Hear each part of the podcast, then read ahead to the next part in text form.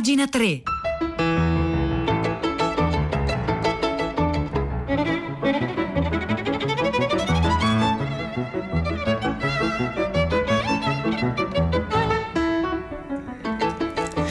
Le 9, 1 minuto e 22 secondi di mercoledì 17 febbraio 2021. Buongiorno a tutti da Silvia Bencivelli, bentornati a pagina 3. La cultura nei giornali, nel web e nelle riviste. Noi oggi cominciamo questa puntata sfogliando le riviste online e approdiamo alle parole e le cose.it, un sito che oggi ci propone un lungo articolo di Sergio Benvenuto a proposito di Freud. Sergio Benvenuto, lo ricordo, psicoanalista, filosofo e anche scrittore stato primo ricercatore all'Istituto di Scienze e Tecnologie della Cognizione del CNR di Roma. E eh, Sergio Benvenuto scrive così, questo articolo è molto lungo, io lo dovrò tagliare ma poi lo ritroverete per intero sul nostro sito internet linkato, linkato alla nostra pagina web. E allora, benvenuto. Molti, e non solo psicoanalisti, votano a Sigmund Freud un vero colto. Per loro Freud non è solo l'inventore di una teoria e di una pratica che hanno marcato la nostra epoca, ma è un genio che raramente si è sbagliato. Il rovescio di questo culto della personalità sono i Freud Bashers, dove Basher è un critico violento, quasi un picchiatore.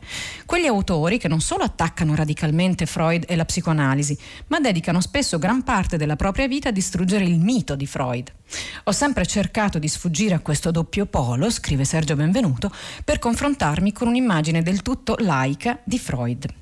E allora, oggi conosciamo aspetti controversi della vita e dell'opera di Freud che nemmeno gli apologeti freudiani possono ignorare.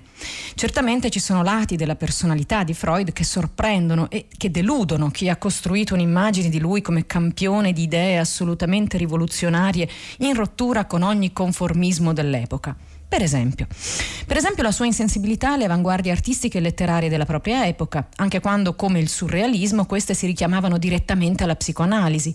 Stupisce poi la totale indifferenza di Freud per l'opera di Proust, che già all'epoca era celeberrima e appariva anche in consonanza con le problematiche freudiane. Sorprende infine la sua indifferenza per le problematiche politiche. E poi, prosegue benvenuto qui su questo sito le parole e le cose.it, sconcerta il suo interesse per fenomeni come la telepatia. Nel 1921 uno specialista americano di spiritismo scrisse a Freud per sapere che cosa ne pensasse dei fenomeni occulti e Freud rispose se mi trovassi all'inizio della mia carriera scientifica, anziché esserne alla fine, forse non sceglierei altri campi di ricerca se non questo. Freud prese sul serio la telepatia. Giunse a dire che la psicoanalisi e l'occultismo avevano in comune il fatto di essere state entrambe vittime del disprezzo della scienza ufficiale. E questo è stato miele per le orecchie di chi ha cercato di demolire il monumento che la nostra cultura ha eretto a Freud. Insomma, malgrado la radicalità delle teorie psicoanalitiche, Freud ha sempre portato con sé aspetti ben pensanti da piccolo borghese e una certa ingenuità culturale. Esempi. Freud aderì a teorie complottiste su Shakespeare. Dalla metà del XIX secolo, mm, per esempio, si diceva che Shakespeare era un prestanome eh, ed era un prestanome del filosofo Francis Bacon. Alla fine del XVI secolo ci sarebbe stata una vera e propria congiura per proteggere l'identità di Bacon e eh, Bacon, che era un sir, appunto un baronetto, non poteva farsi riconoscere come uno scrittore di teatro, una professione che all'epoca era considerata volgare. Insomma, questa era una vera teoria della cospirazione. Nel 1920 poi un maestro di scuola inglese rilanciò il caso attribuendo la paternità dell'opera shakespeariana non più a Bacon ma a Edward de Vere, un conte di Oxford. Insomma, dei revisionismi dell'opera di Shakespeare, revisionisti che tendevano a fare di Shakespeare un membro delle classi sociali sociali più elevate. Dietro un tacito classismo. Un genio come Shakespeare non poteva nascere in un ambiente plebeo e Freud si lasciò sedurre da questo ciarpame pseudostoriografico, aderì alla teoria di questo Lunei, di questo maestro di scuola, addirittura consigliò la lettura del libro di questo Lunei a un americano che era in analisi con lui ed era, mm, guarda caso, specialista di Shakespeare.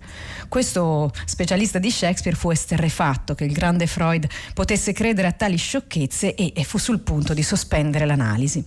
E poi c'era la, il fascino per l'occulto, fioriva allora lo spiritismo da salotto, che era un modo di dare la forma programma dell'esperimento scientifico a vecchie superstizioni sul ritorno degli spettri. Freud fece sedute spiritiche, si cimentò in esperienze di trasmissione del pensiero in cui lui stesso faceva da medium. Ovviamente per i detrattori della psicoanalisi questo è il suo limite ottocentesco in toto, sospesa sempre tra un ideale illuminista e positivista da una parte e un'attrazione per il misterioso e per l'occulto dall'altra. Una tensione che la psicoanalisi non avrebbe mai risolto, da qui la sua doppia faccia che la rende sospetta agli occhi di molti, non completamente scienza, non completamente un immaginario simbolico letterario. Altro caso molto, molto lungo riguarda eh, Mosè. Freud scrisse un testo che si intitolava Mosè e il monoteismo in cui riprendeva una tesi, anche questa abbastanza diciamo così controversa, per cui Mosè non sarebbe stato ebreo ma sarebbe stato un egiziano il quale avrebbe iniziato gli ebrei al monoteismo e poi sarebbe stato ucciso dagli ebrei stessi. In un altro libro Freud riprese le teorie bislacche del tedesco Ernst Sellin sostenendo che appunto Mosè sarebbe stato ucciso dal popolo ebraico ebraico il quale preferiva adorare gli idoli e in un terzo saggio dal titolo Mosè, il suo popolo e la religione monoteistica, Freud riprendeva la tesi dei due Mosè e adottava di fatto le tesi cristiane antisemite, cioè gli ebrei come popolo deicida. Ma perché insistere sul fatto che Mosè fosse egiziano e addirittura parte della famiglia faraonica e non un povero schiavo ebreo? La molla è la stessa, scrive Benvenuto, che portava a vedere in Shakespeare Lord Bacon o De Vere, cioè l'idea che i grandi non possono avere umili origini, che alla nobiltà storica debba corrispondere una nobiltà classista. Mi sorprende anzi che qualcuno non abbia ancora diffuso la teoria secondo cui Gesù non era figlio di un falegname ma dell'imperatore Ottaviano. Insomma, infortuni di Freud, infortuni di Freud quando si è cimentato con la storia re- reale che sono stati spesso evocati dai suoi detrattori per dimostrare che eh, le interpretazioni cliniche di Freud non sono state poi diverse dalle sue bislacche interpretazioni storiografiche. L'articolo appunto cita tanti esempi, in conclusione dice così.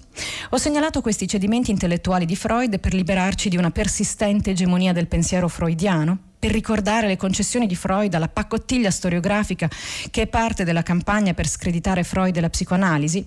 No, li ho citati perché sono convinto che Freud abbia detto cose fondamentali e che la pratica analitica non è riducibile a una pratica magica o suggestiva, ma questo a condizione di non prendere Freud alla lettera, di non far parte di una sacrestia psicoanalitica del culto freudiano.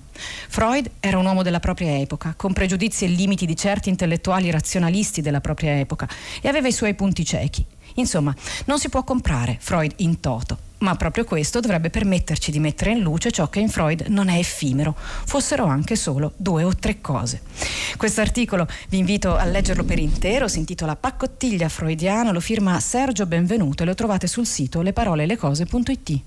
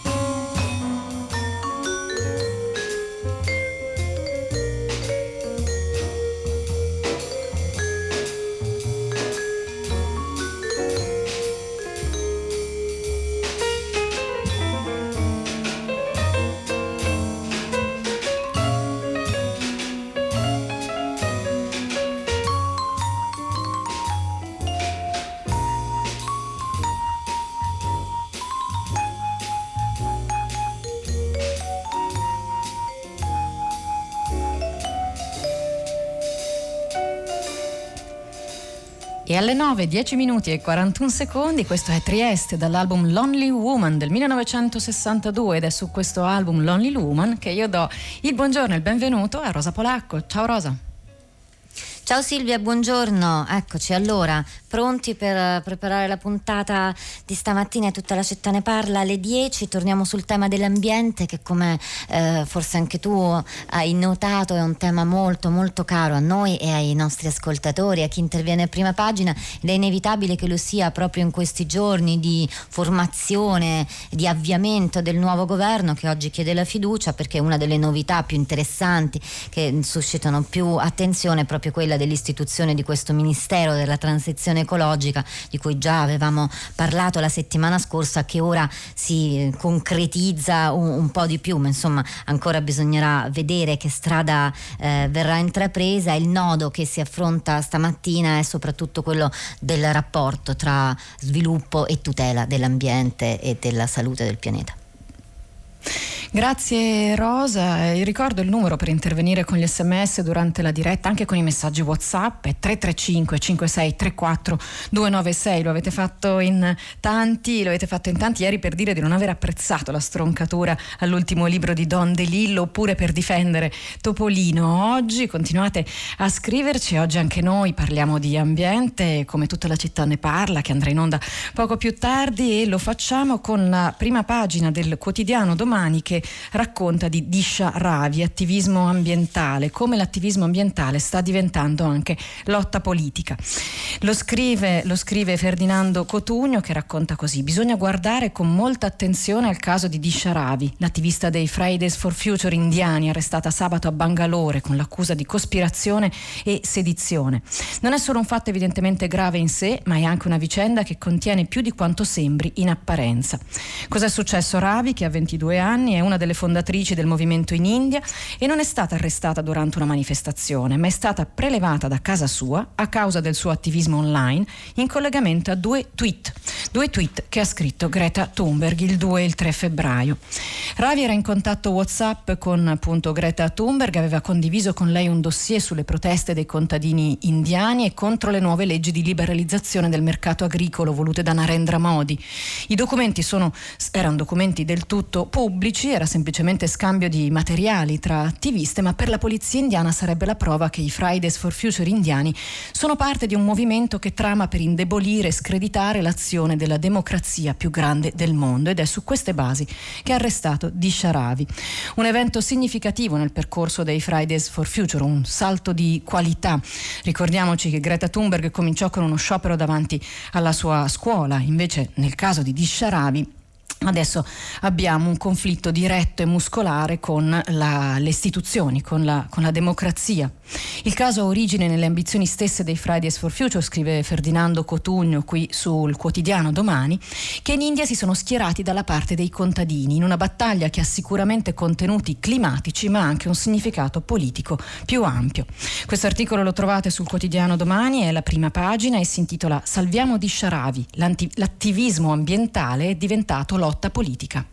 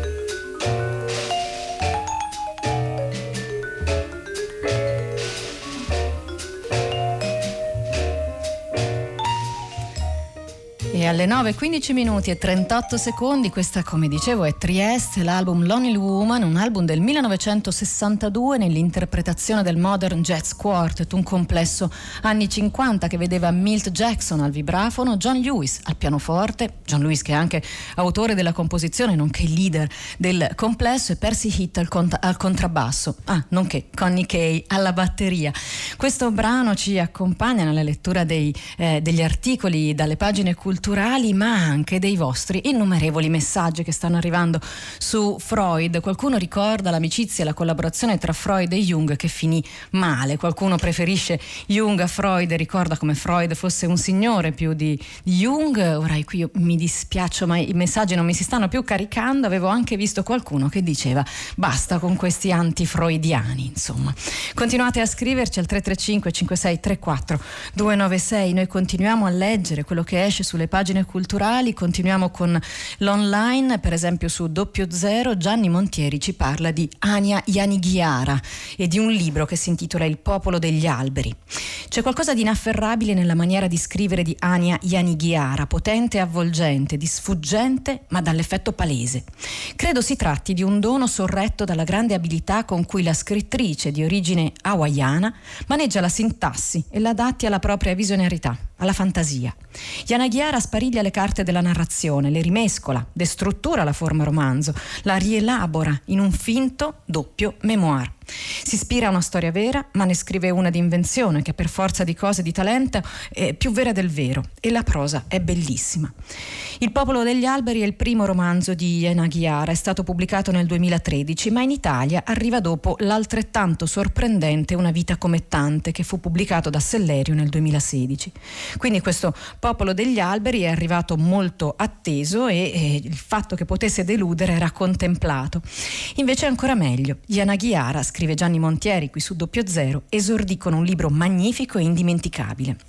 Per esempio, per molti anni io stesso non ho creduto alle storie di mio padre, scrive in questo libro Yana Ghiara.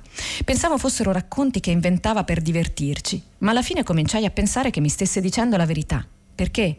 Beh, per prima cosa mio padre è una persona molto onesta, non l'ho mai visto insistere che una cosa è vera quando non lo è. E per seconda cosa, ho raccontato questa stessa storia ormai per così tanti anni che posso solo credergli e siccome mio padre, devo credergli.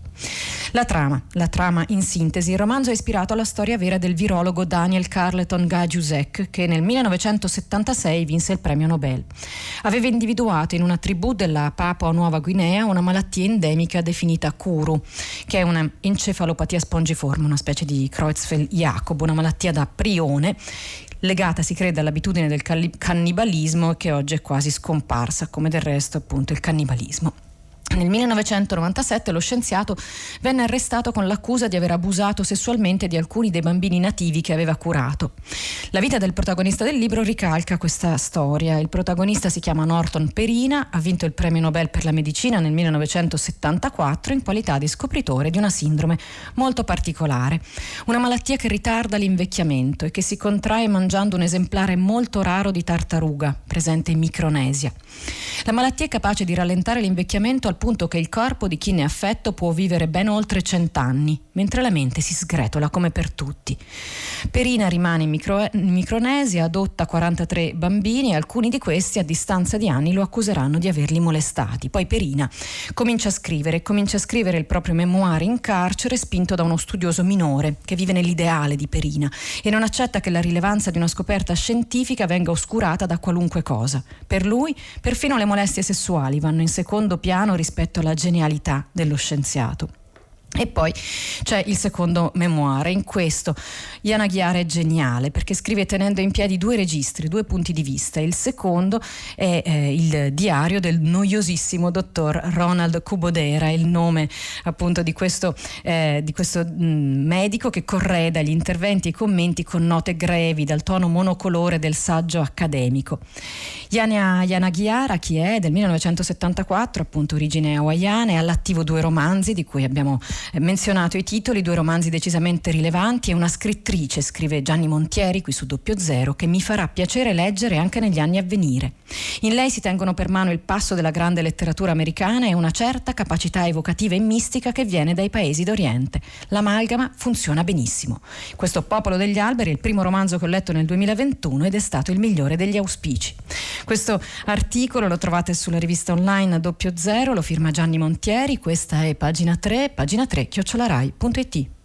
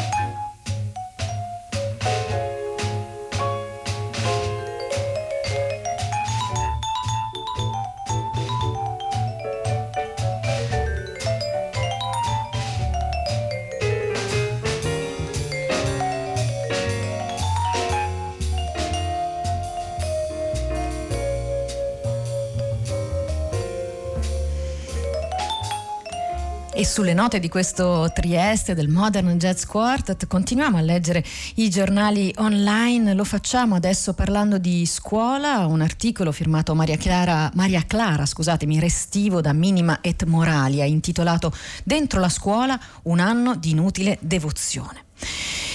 Sono le 12.45 esatte quando arriva la comunicazione, l'ennesima. Da settembre saranno circa una trentina. Questo è l'orario che le segreterie preferiscono. Sembra dire per oggi l'abbiamo scampata, vediamo domani che succede. Prendo fiato.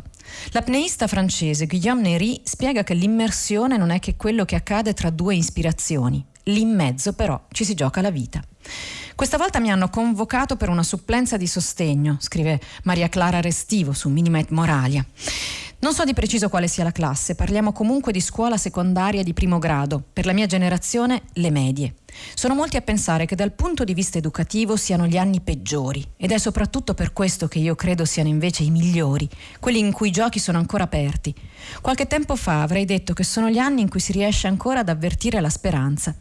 Adesso faccio più fatica a pensarlo, ma tengo aperta una breccia. Dunque è questo quello che faccio, la docente. Faccio e non sono. Quello del professore è uno dei miei vestiti. Non il più comodo, anche se sembra che mi vesta bene. Più corretto sarebbe dire la supplente, se mi avessero davvero mai chiamato, senza dubbio sarei quello. Ora mi sento più una che si è stancata di aspettare ed ha preso a camminare. Mi chiamo Maria Clara Restivo, classe 1986. Sono arrivata alla scuola tardi per un unico motivo, osteggiare mia madre e il suo miraggio del posto fisso. Il sogno di un'intera generazione di genitori, quella degli anni Ottanta, in cui c'era abbondanza di droga, HIV e lavoro. Mio padre mi racconta sempre che nel suo ufficio erano in venti a fare un lavoro per cui adesso sono in tre. Lo dice senza vergogna, stupito al massimo. Sono arrivata alla scuola circa un anno fa, prosegue Maria Clara Restivo, appunto, classe 1986 su Minimet Moralia, quando ho dovuto ammettere a me stessa che l'educazione mi appassionava e che ero brava. Così nell'anno della pandemia mi sono rimessa a studiare, era maggio. Per entrare nella grande macchina dovevo recuperare alcuni crediti e sostenere gli esami abilitanti all'insegnamento. Mi iscrivo a due università, ma con la pubblica non c'è niente da fare, troppo tardi. L'ombra del lockdown si è appena ritirata, le biblioteche sono ancora chiuse. Dunque pago, studio e in tre mesi do 84 crediti formativi, 10 esami. Studio dalle 6 del mattino fino alle 8 di sera. Mi mancano solo 38 crediti in realtà, ma io ne do 84 perché nel frattempo è cambiato il modo con cui si contano gli esami sono vecchia, questo è. Il 22 luglio sostengo gli ultimi orali, li passo tutti, li passo bene e mi convinco che so fare ancora qualcosa. Imparo che ci sono soltanto due modi per fare l'insegnante, essere precario e supplente per così tanti anni che il ministero agevola la tua, eh, la tua non, non lo so cosa, oppure partecipando al concorso pubblico. Il concorso è una cosa che succede, ma non si sa mai esattamente quando. L'ultimo è stato nel 2012. Per questo motivo quest'anno ce ne saranno due. La compilazione dei moduli online è un percorso accidentato, se sbagli sei fuori, esistono anche dei tutorial su YouTube. E poi appunto, e poi il percorso di Maria Clara Restivo che deve diventare insegnante prosegue, prosegue, va avanti e molto molto dopo inizio a chiedermi, scrive, se faccia per me. Non mi sento in difetto, per tutti la domanda arriva tardi perché prima non si ha la minima idea di che cosa voglia dire fare l'insegnante. Prima del giorno in cui varchi la soglia di quella classe, nessuno si premura di valutare che quello sia il posto per te e mentre trattieni il fiato puoi solo immaginarti lì, qualunque sia il motivo per cui hai deciso di farlo. Ed è a questo punto che mi torna in mente Guillaume Nery. È lì che mi trovo, in immersione, molto lontana dalle cose che conosco, in un ambiente dove vigo, vigono altre regole. Dalla mia parte ho solo il respiro, che in fondo è l'unica cosa che conta. Questo articolo si intitola Dentro la scuola, un anno di inutile devozione, lo firma Maria Clara Restivo e lo trovate su minimetmoralia.it.